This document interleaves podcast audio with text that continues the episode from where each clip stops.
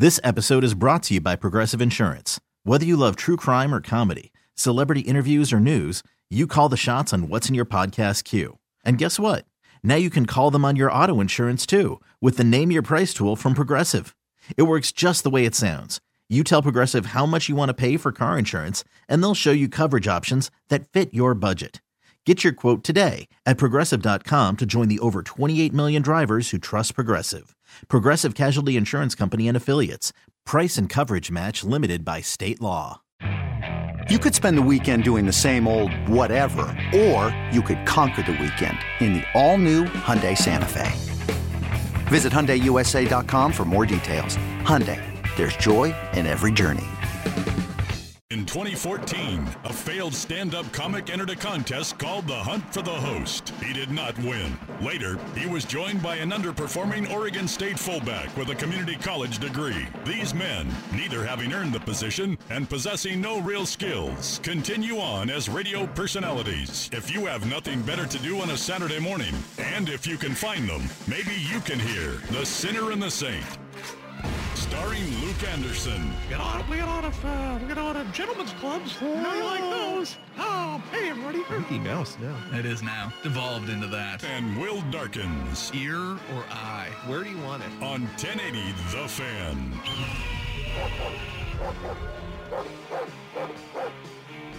Yeah. All right, we made it hour two. Sinner and Saint. If you missed anything from hour one, there is a podcast. It's available at 1080thefan.com, radio.com, wherever your podcasts are sold and bought. Podcast auctions, the dark web. What? You can find it in trees. Hey. What? I don't know about that. Is that not, are we not on the dark web? We're on the dark web. I don't even know how to get on the dark web. What? No. Just type in dark web into your Duck Duck Go search engine. I love that. You do not want to be on Google for that. You don't want people seeing your history of what you're doing on the dark web. If you haven't tried DuckDuckGo yet, I encourage you to do it. It sucks.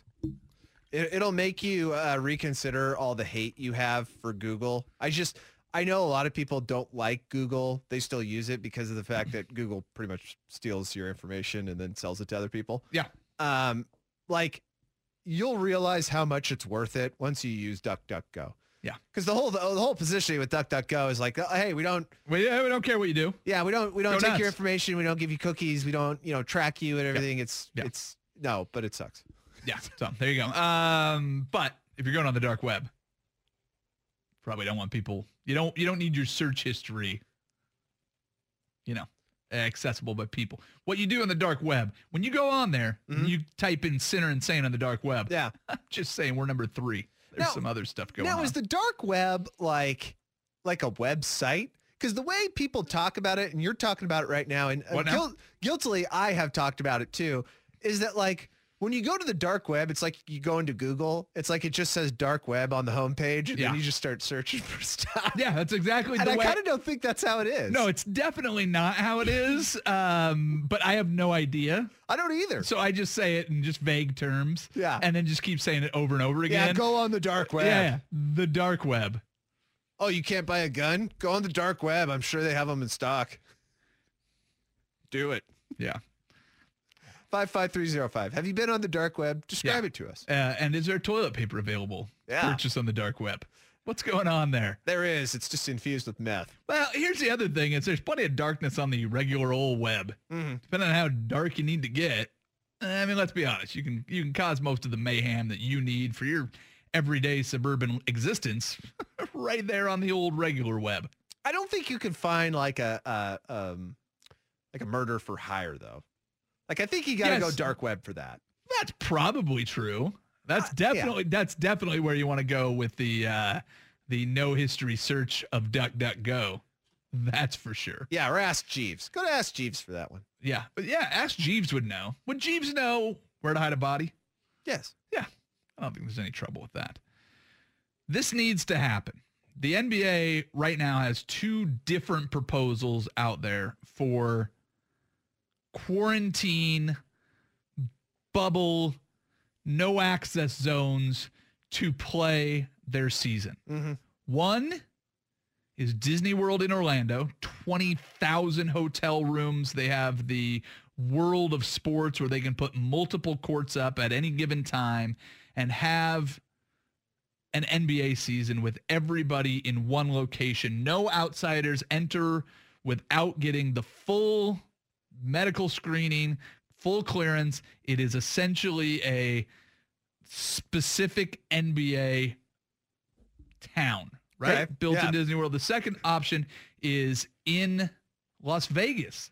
They say with the event center and the Thomas and Mack, the Mandalay Bay could house all of the NBA teams and players, and all of the officials and media could live at the Luxor. There's a tunnel in between them. You wouldn't even have to go outside, and you can be in the Mandalay Bay event center and have multiple courts set up, same kind of scenario, and you can have an NBA season in one of those two locations. Okay. Put the NHL in the other, and boom, live sports are back. Now, we talked about this with baseball because they presented the Arizona spring training facilities or the Florida spring training facilities as potential spots for this. Dude, if you do it, first thing you do is you hire the documentary crew that's going to be in there. Just get everything you possibly can on this, because in 5 years, when you put out all the footage as the Last Dance-esque 10-part docuseries, everyone will want to watch it. This has to happen, right? Come on. Yeah, I guess. No. I mean, if you could do it. I'm still of the whole opinion, like, just end it. Just do. just get ready for the next season in December. Well, that's because you just want to talk about musicians with weird voices. You'd rather not talk about sports. No, because I think that it's exactly your point that, CJ McCollum reported earlier this week that he hasn't shot a basketball in like a month. And, I don't blame the guy. He's probably getting burnout like every other player, where it's like you can only practice so many times before you want to play. And it's not like the off season where you know that there's an end point, and so you plan for it and you have this whole strategy, laid out with your trainer and with the facility. But like, this is one of those situations where you literally don't know where you're going to play again. Sure. And I don't doubt that some of these players have kind of like started to get apathetic about it and just been like, well, I don't, we don't even have a set plan for if we're going to finish this season. Now they're talking about that we're going to start the new season again in December. I don't know what's going on here. I would just say you probably don't want a crappy product back out onto the court where, honestly, you could risk injury, because you're going to have a bunch of dudes who were in-season shape, and now you're asking them, hey, we're going to give you a week to get back in shape, and then just get out there and start playing 100% again with the playoffs on the line. Yeah. Yeah. Yes, I do. I don't know about that. I understand that, but if you don't know what the timeline is to start next season, which has already been pushed back, and you don't know how they're going to start next season, will they have fans? Will they not? Some people are saying that the timeline of 12 to 18 months for a vaccine is now looking less and less credible, considering, what was it, 5 years ago that the Zika virus showed its ugly head, and still they have no vaccine for that. So there's no assurance that they will. That's the timeline for vaccines they have found. The flu vaccine is not perfect. It doesn't take care of all flu. So even if you have a vaccine in 18 months, we're not going to go back to normal anytime soon. If you have these facilities that, the casinos aren't going to be opening anytime soon. I mean, what's more likely, the start of an NBA season without fans, or they reopen the Las Vegas Strip? Yeah, Las Vegas. Really? Yes. I don't know. How about Disney World? You really want to open to families when they don't have a solution to the coronavirus? Yes, they will. Right. They'll much do it before sports leagues. Before the sports leagues without fans? Yeah, of course. I have a hard time buying that. Why? One doesn't make as much money as the other. Sports leagues without fans, you can't charge admission. So yes, really what you're relying on, you get television revenue when everybody's at home. Look what the draft did, dude. 15 million people watched that. Yeah, thing. You can. But the idea of opening up the strip again means that you're going to create such an insane demand that you're going to make more money over time. With broadcast revenue, you're going to have it set for a certain point, and then you're going to be like, okay, here we go. Here's the season. This is how much money we made on it. We can't sell tickets, so we're not going to have that secondary revenue stream coming in. I mean, think about all the different streams of revenue that come into a Vegas casino. It's not only just the food. Of course, it's the gambling, it's the booze, staying at the hotel, it's the booze. It's Wayne Newton's variety show. Right, it's the tickets. Yeah. I see that happening more, just because I think that everybody is getting so antsy. And I think that governments are thinking more about those kind of things than like, hey, how am I going to open the NBA up again? Like, I think the mayor of Orlando or whoever the hell's in charge over there, I think he's probably thinking about getting everybody back to normal before like the NBA's knocking on his door. Yeah. I don't know. I'm just saying if there is a way to do it and do it safely, and these seem like reasonable proposals in front of it, you cut down the operating cost because you don't have to create concessions and all of the things that go around it. For the people that are going to be staying there, you do have all the facilities to do it, to take care of food, beverage, lodging, even entertainment in both places. You have the people that are in there will have some semblance of normalcy. They'll also have roller coasters or casinos available to them. But the operating cost of bringing in a crew to actually, put the TV product out there, you're not sending somebody to every city. You're not sending broadcasters around because there is no travel. You have everybody in one place. I don't know, man. To me, I would love to have live sports back. It'd be a great distraction. So would I. I'm just saying in a practical sense, I think you're definitely going to see. I mean, you're already seeing it with some states. Georgia is allowing hairdressers and other kind of – I'm sorry if I'm offending anybody that's a hairdresser or knows one, but like, I don't really consider your job to be essential. I just don't. I'm sorry. Well, but like, it sucks that your hair's grown out, but you can cut it later. It's also a one-on-one experience, and as long as people are willing to take that, it's not getting 30,000 people back into an arena. I think that you're just seeing it from states right now who are starting to ease up on their, at their stay-at-home orders, and I think that a lot of states are just focusing in more on small businesses and trying to get some money to them before they are saying like, hey, how am I going to get the Portland Trailblazers back on the court playing so they can sell tickets? And I understand that cities aren't worried about that, but the Blazers are. Sure. And the NBA is. That's their job, is to come up with alternatives.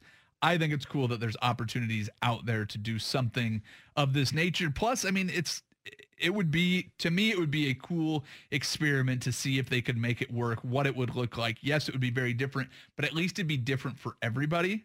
Yeah. So I think that there's an element of that. Like what you're looking for is a level playing field, and that would level the playing field because everybody would be in a very similar situation. 55305 is the There You Today text line. Somebody chiming in from our CJ opinion about the whole, I haven't shot a basketball in 2 weeks, and my whole opinion that, hey, you got to give these guys time to get back in shape. They say, so you're telling me you make $30 million a year to play a game, but don't have timers. You don't have time to practice during this quarantine? Well, but we learned this during the horse competition that not all NBA players have a hoop at home for some reason. But I'm sure he has a gym. I'm sure he's not he's not sitting there just eating his quarantine supply of Doritos and working his way through the entire Netflix catalog. No, but there's a difference between in-season shape and off-season shape. I totally understand that, but your concern that they're going to get injured because he hasn't used his shoulder muscles to shoot a basketball. There's plenty of things he can do to work to stay in shape. Just saying. Another one, somebody saying, I have Disneyland reservations in September. They better open by then. I heard end of the year, man. Yeah. Sorry, homie.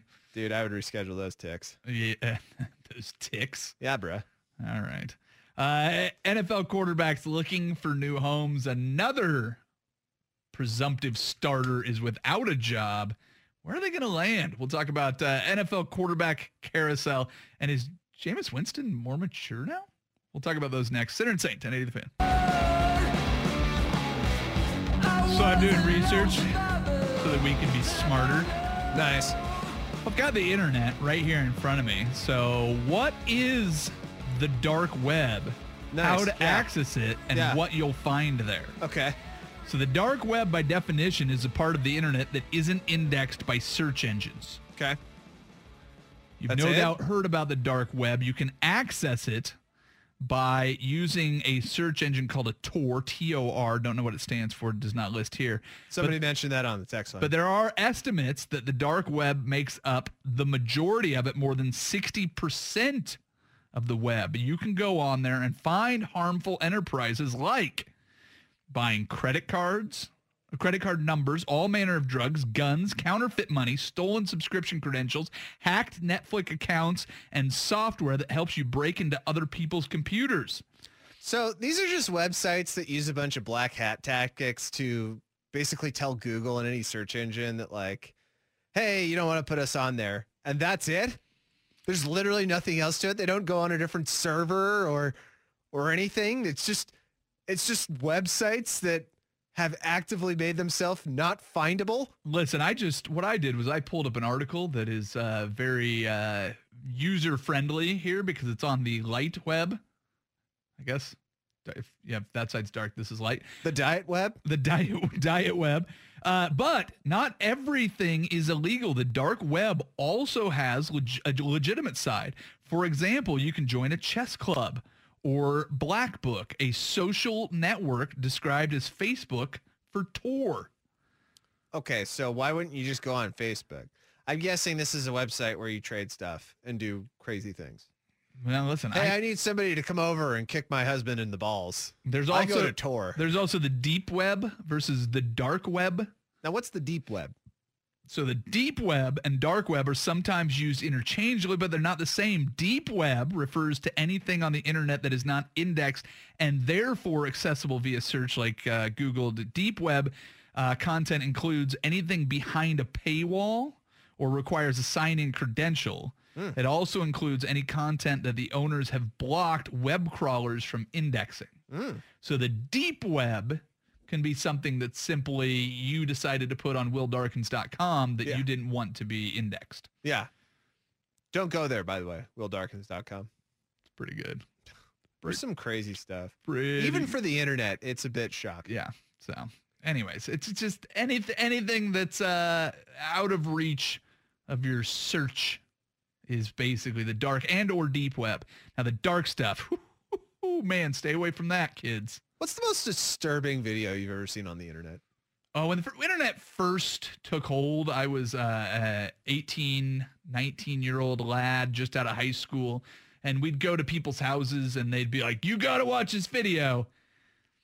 And it was some gross stuff. Gross. And I'm like, Not disturbing, though. Yeah, well. I mean, what, 2 Girls, 1 Cup? Things of that ilk, yes. And you're just, and I'm like, and then you turn to your buddy, and I go, why are we at this guy's house, and why is he showing us this stuff? Let's just bounce.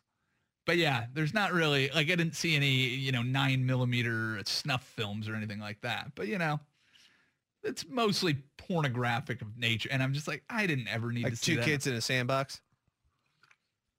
That one I'm not familiar with, but I'm sure there's... Don't look that up. I won't. Oh, trust me, I won't. Anything that has shorthand for like that video that disturbed a generation, all of those things I've probably seen snippets of, but you know what? I was good without them. And I moseyed on my little way. I mean, it's some pretty intense stuff, but don't look up 2 Kids in a Sandbox. Yeah. What's the guy's name? Fournier in the NBA, Evan Fournier. Oh, his nickname is Do Not Google. You ever Googled that? I've never. Fournier syndrome or whatever it is, or disease or virus or whatever it is. Well, we're at work. I'll do it when I get home. Well, no, I mean, it's an illness, just super gross. Okay. Like, it's legitimate. It's not like something on the dark web. You can pull it up right now and you'll be grossed out, but it's not like it's indexed. It exists on the light web. Waiting for Will to pull up Fournier syndrome. I don't see any pictures. Well, go to images, dummy. Oh, it's just gangrene. Yeah, basically. But it's super gross. So, yeah, Fournier's gangrene. There it is right there. Yeah. But, yeah, you don't need to look at those pictures if you don't want to. It's like a guy snaps his leg in the NBA. Alex Smith's injury. Do you pull that up and go, oh, I need to see Alex Smith's leg come through, or bone go through his leg? The guy from Louisville, Nurk, Paul George. Do you pull those things up? Or Theismann, right? Yeah, there you go. There's plenty. That one's the worst. No, Napoleon McCallum. Oh, that one still sticks with me because he's going into the line of scrimmage and then his knee just turns completely backwards. Ah. I actually heard a pretty awesome story about Lawrence Taylor on ESPN radio the other day. I was driving around and I forget who it was. It was some quarterback, some former quarterback, but he was like, you know, Lawrence Taylor is one of those guys you really don't want to mess with. I remember that I got sacked by him. It was the first time I ever got sacked by him when I was a rookie, and that he hit me and it just effing rocked my world. And he like went next to my helmet and whispered into my ear, "Hey man, out of respect, I didn't do it as hard as I could." I got up and left. Dude, that is way better than going, "I gave you everything I had." Like when you really hurt somebody, even if you did hit them with everything you had, that's what you have to say. That is fantastic. Out of respect. Out of respect. I laid off a little bit there. Whoo! That's a great story. I wish you could credit the quarterback with that. I know. It made me laugh in the car because I was like, yeah, that's crazy. Yeah. Crazy Lawrence Taylor kind of stuff. Yeah, that's fantastic. All right, let's get into the quarterback coaching carousel because it continues. And we'll do that next after this SportsCenter update. And a little bit out of our minds. All right, welcome back in. We have been teasing this for a little while, but hey, kind of what happens. It's about to pay off. It's going to be good. It's going to be awesome. So Cam Newton, we mentioned him earlier. We were talking about him in good versus evil. Andy Dalton, I don't think he's very happy with the Bengals, giving him the late release. So now his options are even more limited for finding a job in the NFL in 2020. But you've got two guys, Andy Dalton, who was a good quarterback, led the Bengals to a whole slew of playoff appearances to start his career. Cam Newton, a former MVP. He's been injured over the last couple of years. They're without homes right now, and I don't know where they end up. If you've got the Patriots, who were one of the teams that was expecting to, as mentioned as somebody that could possibly go after a quarterback, didn't in the draft. I think everybody else basically filled their spot with a quarterback, except for maybe Jacksonville. But there doesn't seem to be a lot of interest for Cam Newton. You, I think, are on the side, and I'll let you speak for yourself. You wouldn't touch Cam Newton? Is that where you live? No, not as a starter. No. Okay, never. But as a backup? Maybe. I don't know. I mean, really? My backup position, depending upon team, I would hope to have somebody a little younger. Somebody more in the development phase of their career that could sit behind a guy that when he comes into the game, I could, possibly have some time to build up his confidence. Cam Newton, I think that's one thing that a lot of people aren't talking about. We can go over some of the most simple things, which is, he can't throw anymore. Oh, you stop. He's kind of scared S-less in the pocket, at least from the last time that we've seen him. But he also can't run anymore. Yeah, he also can't run anymore. Yeah. I don't think Cam Newton has a lot of confidence anymore. And really, to be a backup quarterback in this league, I mean, I know you have to have a lot of confidence to be a starter, but I think that's one of the things that's least talked about is as a backup, when you come into a game that's either already established or you're replacing a dude that's hurt for a significant amount of time, you got to have a lot of confidence about you. Yeah. You got to have to be able to instill a lot of confidence in the guys that are around you. And I'm Cam Newton. I mean, there's no confidence in the guy. Is the best option for somebody like Cam to almost play the Jay Cutler role from a couple years ago with the Dolphins, where you just kind of sit and just wait for something, and just trick them into giving you a lot of money and then leave. But you just sit back and go, all right, somebody's going to get hurt. And I mean, that's all you can do. There's nothing else you can do. There are no open quarterback positions right now. There are none. I mean, you mentioned the Jaguars. Seems like they're good with Minshew. You mentioned the Patriots. I mean, Jared Stidham seems like the guy at this point. They keep saying that. Yeah. And so, that's literally all you can do. Now, I feel bad for Andy Dalton. I really do, because I think that guy still has something in him. I think he just got drugged down by having Marvin Lewis get fired, who was his longtime head coach. The rest of the team kind of started to suck. And, I mean, of course, he got a little bit worse because he got older. But I think there's still something viable there. The one team I was incredibly surprised that didn't take a chance on him and didn't really push to was the Colts. I thought for that, Dalton? Yeah. I thought that was strange that they didn't go after Andy Dalton. But they ended up with Rivers. Yeah, he sucks. And we all know he's in the same camp as Cam Newton, where it's like, I got no confidence with that guy. Yeah, but they signed him pretty quickly. I mean, everybody kept saying that the first shoe to drop was going to be Brady, but Philip Rivers was signed before he was. So it's interesting there. And then they go out and they get Jacob Eason. So now you feel like there's not really an option there for an Andy Dalton to go in. Andy Dalton does feel very much like somebody that could be that second quarterback in the room and have the confidence to be ready when called upon. Experienced veteran, knows the room, knows how to play with coach. You know, he's a guy who's been around offenses, that knows the schemes. He knows the language. I think that he is being just looked over so hard. Yeah. I want to put my ego aside, put the money, think about my family, think about my career. There's no better position to be in the same room with somebody I've really looked up to, someone I've admired since I've been playing in the game, in Drew Brees. That doesn't sound like Jameis Winston. Did he land in the best possible spot? Oh, no, bro. That's Jameis Winston all the way. Yeah? All the way. What do you mean? That's what he does, man. He tells you what you want to hear. That's his thing. So is this a good landing spot for him? Sure. Anywhere is. It doesn't matter. Just having a job. You don't think he's going to learn anything from Drew Brees? No, he's not going to learn one damn thing. When has Jameis Winston ever given you the confidence that he's either changed or has developed as a player in person? I don't know. He's a lot. Never.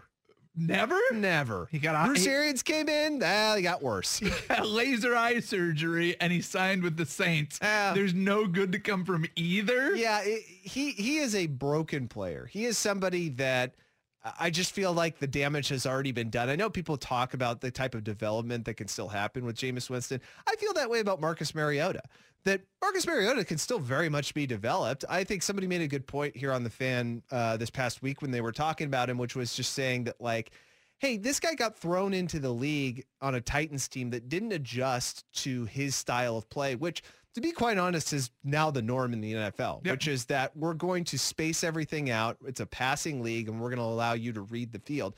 They tried to fit Marcus, who was, if we're going to use the expression, square peg, round hole. Sure. I think he has more, potential to get better than Jameis Winston, who, dude, he can't play in anything. He doesn't throw accurately. He throws interceptions constantly. I don't really care that he got LASIK eye surgery. I don't think that really mattered too much. You were throwing into triple coverage, dude. Yeah. Like, okay, so if you're Marcus Mariota, would you rather be where you are behind Derek Carr, where you have maybe the chance to supplant the starter, or would you rather sit behind a guy like Drew Brees and just see the way that he operates? Because I think that there is some benefit to being behind a Hall of Famer and just seeing what's going to happen. But, there's also something where you go, all right, I'm seeing something where I could go in and improve this team tomorrow. And that's where Mariota is, I think, behind Derek Carr. Yeah, me personally, I would want to stay behind Brees because I would have wanted to develop and I'd want to learn. But, for Mariota, I think he still has the opinion of what we were just talking about, which is, I can still contribute, and I can do it right now. He believes he has the ability to do that. And, it's going to be a close QB race between him and Carr when it comes to camp, because Gruden's a guy who's, pretty fluid about QBs. Yeah. He doesn't really care to move a guy off if somebody's got the hot hand. His success has been Brad Johnson and Rich Gannon. So, yeah, there you go. Yeah. I mean, if you're winning games. Yeah, that's what it is. It doesn't need a star quarterback to succeed. It's interesting that these guys were both the number one and number two pick coming in. Both have won Heisman trophies, and here they are. I always go back to something Joey Harrington said about his career.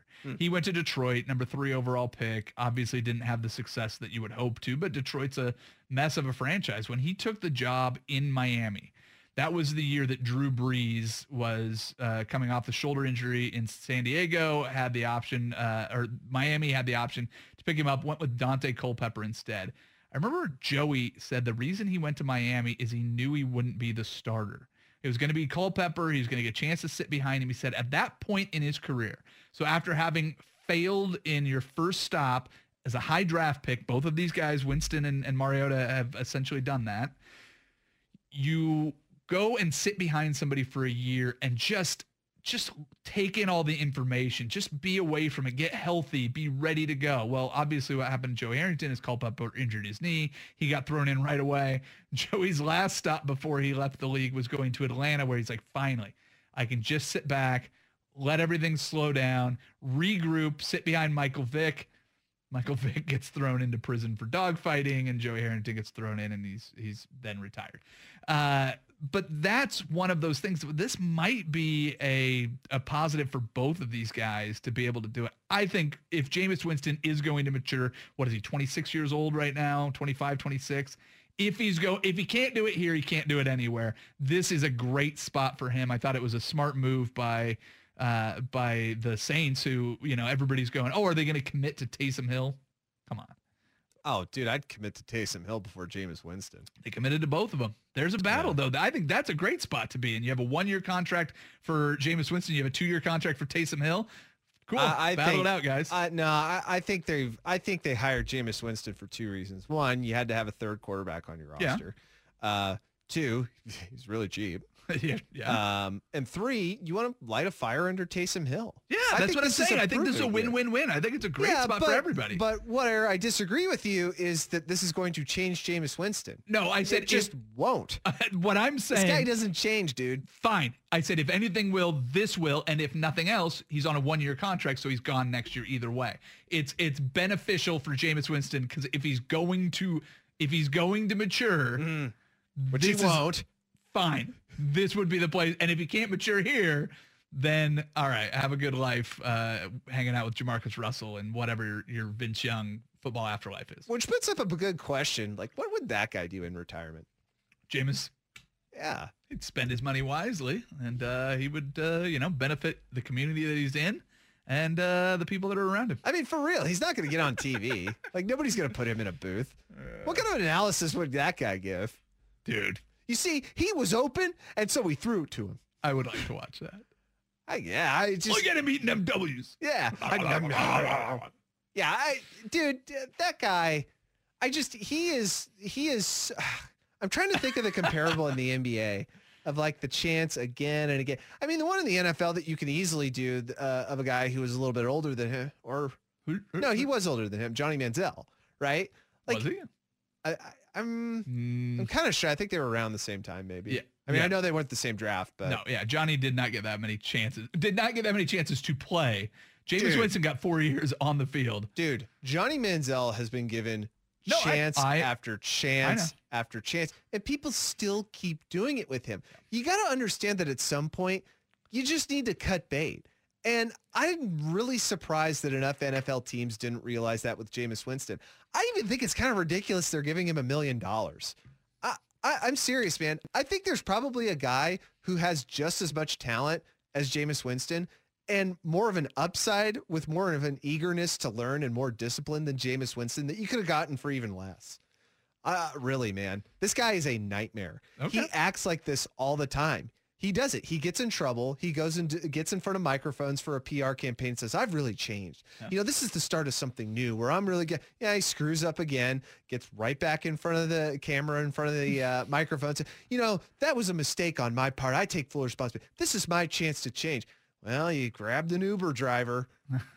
You know, this is my chance to change. Well, you threw 30 interceptions. You know, this is my chance to change. Well, you got beaten by Taysom Hill. Well, which is probably going to happen. Yo, this is my chance to change. Yeah, you get up on a table and scream something in front of a public campus. Yeah, this is my chance to change. You're going back to college. You're suspended, but then you go out onto the field anyway in full uniform, and then you embarrass your head coach on national TV, who has to tell you to get back in the locker room and not dress. He's just done it all of his life, man. Yeah. And actually, if you watch that season with Tampa Bay and Hard Knocks, it makes a lot of sense when you listen to his backstory. And I feel bad for the guy. I have sympathy for him because I think his family life was complete garbage. Like, that guy did not have a good upbringing. But he has shown zero wanting for change. Fan text line, hey, still a chance for Antonio Brown. Yeah. There you go. Yeah, there's your other one. There you go. All right. Here's a chance. Here's a chance. We need to get to what to watch. It's quarantine edition. There are no sports to watch, so we will tell you, hey, what to watch. Pull up on your favorite streaming service or cable network. We will do what to watch next. You're listening to The Sinner and the Saint on 1080 The Fan. Which is the most exciting matchup in the field of competition? Which game will leave you kicking yourself if you miss it? Which channel should you switch to when the sporting day is done? Welcome to America's most exciting sports talk radio show segment. It's time for What to Watch. Presented by Encore Audio Video. Now hear this. Whether you're looking for a new TV or a custom home theater, start at Encore's showroom at 14th and Everett in the Pearl. Now our expert panel. Avid television viewer Will Darkins. And increasingly out-of-touch father of twin girls, Luke Anderson, are here to tell you what to watch. Literally, it's What to Watch on the Sinner and the Saint on 1080 The Fan. As a sports talk radio show, we are obligated by law to discuss The Last Dance. Oh. And Michael Jordan. Yes. Episodes 3 and 4, Dennis Rodman. Big highlight of that. The Pistons battle. Everything going on. What are your highlights from Last Dance from the last 2 episodes? Dude, Phil Jackson. Phil Jackson's great, isn't he? I didn't know that he coached in, what was it, Puerto Rico? Yeah. I thought that was fascinating too. Yeah. I just... the whole thing of him being kind of a representation of the NBA in the 1970s, how it was just this league of dudes who were snort and blow and playing basketball, and it was an entire league or an entire association that was just like, you know, I don't know, it wasn't drawing a mass audience in because you had so many of these guys that were just kind of like, nah, I don't care, I'm just playing basketball. Well, and he was the counterculture guy too in the NBA and with the Knicks team that won 2 championships, and he was kind of the oddball, but to become the Zen master with his backstory growing up in Montana and going to that, yeah, that was really compelling. Any of the Rodman stuff stand out to you, or was that kind of what you expected? I didn't know about the gun that he brought to the Detroit facilities. That was terrifying. You wonder how differently his career could have been. I don't remember that. Yeah, he showed up in his truck with a rifle, and then he fell asleep. So he didn't get a chance to use it. Don't know what his intentions were. They kind of just... Oh, okay. Yeah. No, I don't remember that. I had never known that. I don't know. Dennis Rodman to me, I think was, you know, kind of a fascinating guy back in the 1990s, but I think by today's standards, which unfortunately it's just kind of like, yeah, there's a bunch of those dudes. I don't know, man. He still stands out as one of those people because, you know, you realize that Dennis Rodman was a guy that was really unsure of himself because he started at, you know, a very small school in Oklahoma. He gets his chance to get into the NBA. They said it took him 2 or 3 years to kind of figure out what his role was with Detroit. And then he becomes a menace, and he becomes, you know, the rebounder and the defensive player that we saw in his NBA career. But he was still just kind of in that unsure self-doubt mode. He ends up kind of going off the deep end a little bit, but then it was dating Madonna that is how he learned, dude, just go out and just do whatever you want to do, and then it becomes the Dennis Rodman that we all remember. I think so. That such a fascinating team when you look at it. I mean, the Pippen stuff, the Phil Jackson, now the Rodman. You wonder how many more surprises there are to come. And when we get into Steve Kerr, I think he's going to be pretty boring, but hopefully not. Well, no, he won't. He'll tell the full story getting punched in the face. Yeah, which is great. That's what we want to know. But I hope they skip everything with Steve Kerr except that story. I just want to hear that. They're not going to go back in the story. Well, he grew up in a nice suburb, and then he went to Arizona, and he went and then there was this one practice. Okay. Yeah, exactly. Because he's a pretty big part of it because what he's done after, obviously. Well, he was a big part of that Bulls team, especially the 97 finals. Yep. But, I mean, to me, I thought what was very interesting with Rodman was exactly what you had just mentioned with Madonna. And I think it's something that a lot of people I know in my generation kind of forget about sometimes, because how our view of Madonna is like this old woman who like has lost touch with reality. But Madonna back in the 1990s was like culturally, you know, she was comparable to Lady Gaga in the late 2000s and early 2010s, in that she just totally reset the cultural paradigm for what was acceptable and what wasn't. But she reset herself at least 3 times, because I remember 80s Madonna. I'm old enough to remember 80s Madonna, then the 90s Madonna where she reinvents herself, then the 2000s Madonna, the Jewish Madonna, the ray of light Jewish Madonna that we had. Yeah, the Guy Ritchie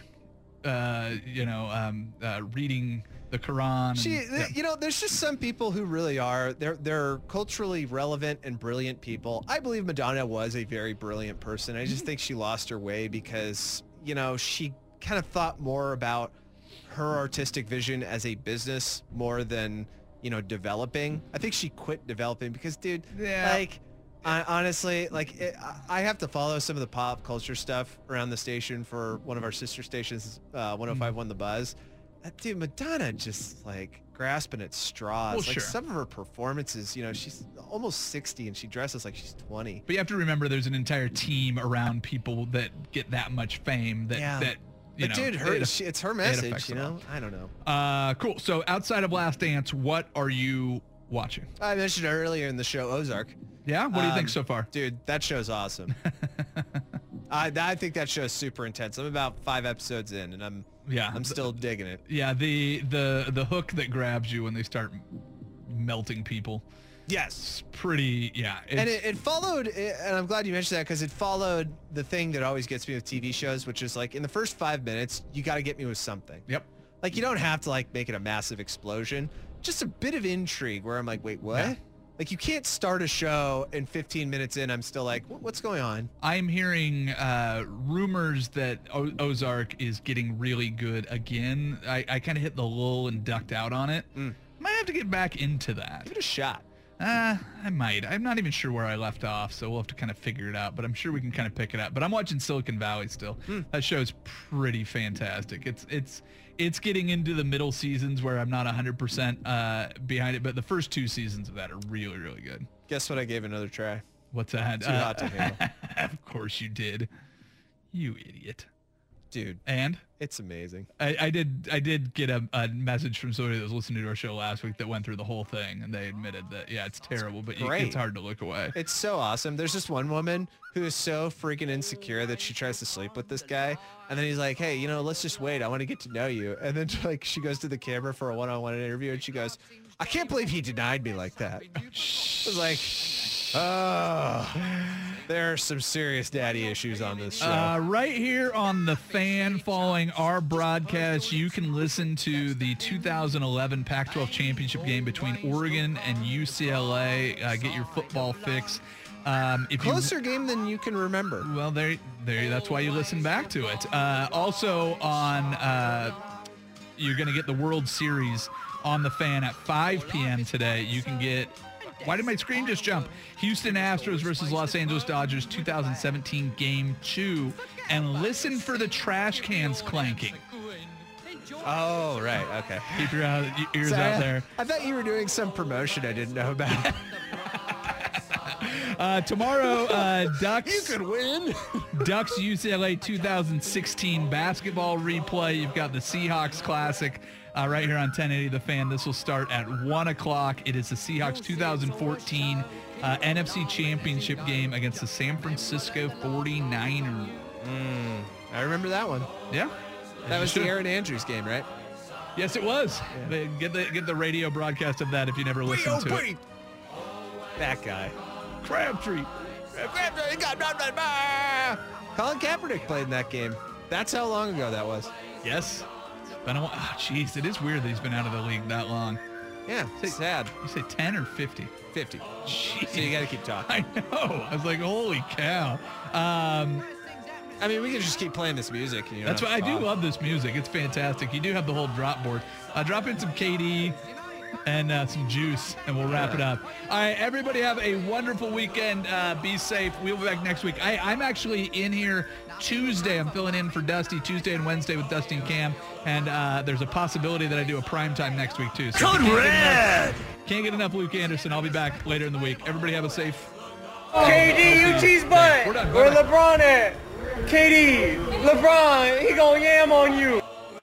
This episode is brought to you by Progressive Insurance. Whether you love true crime or comedy, celebrity interviews or news, you call the shots on what's in your podcast queue. And guess what? Now you can call them on your auto insurance, too, with the Name Your Price tool from Progressive. It works just the way it sounds. You tell Progressive how much you want to pay for car insurance, and they'll show you coverage options that fit your budget.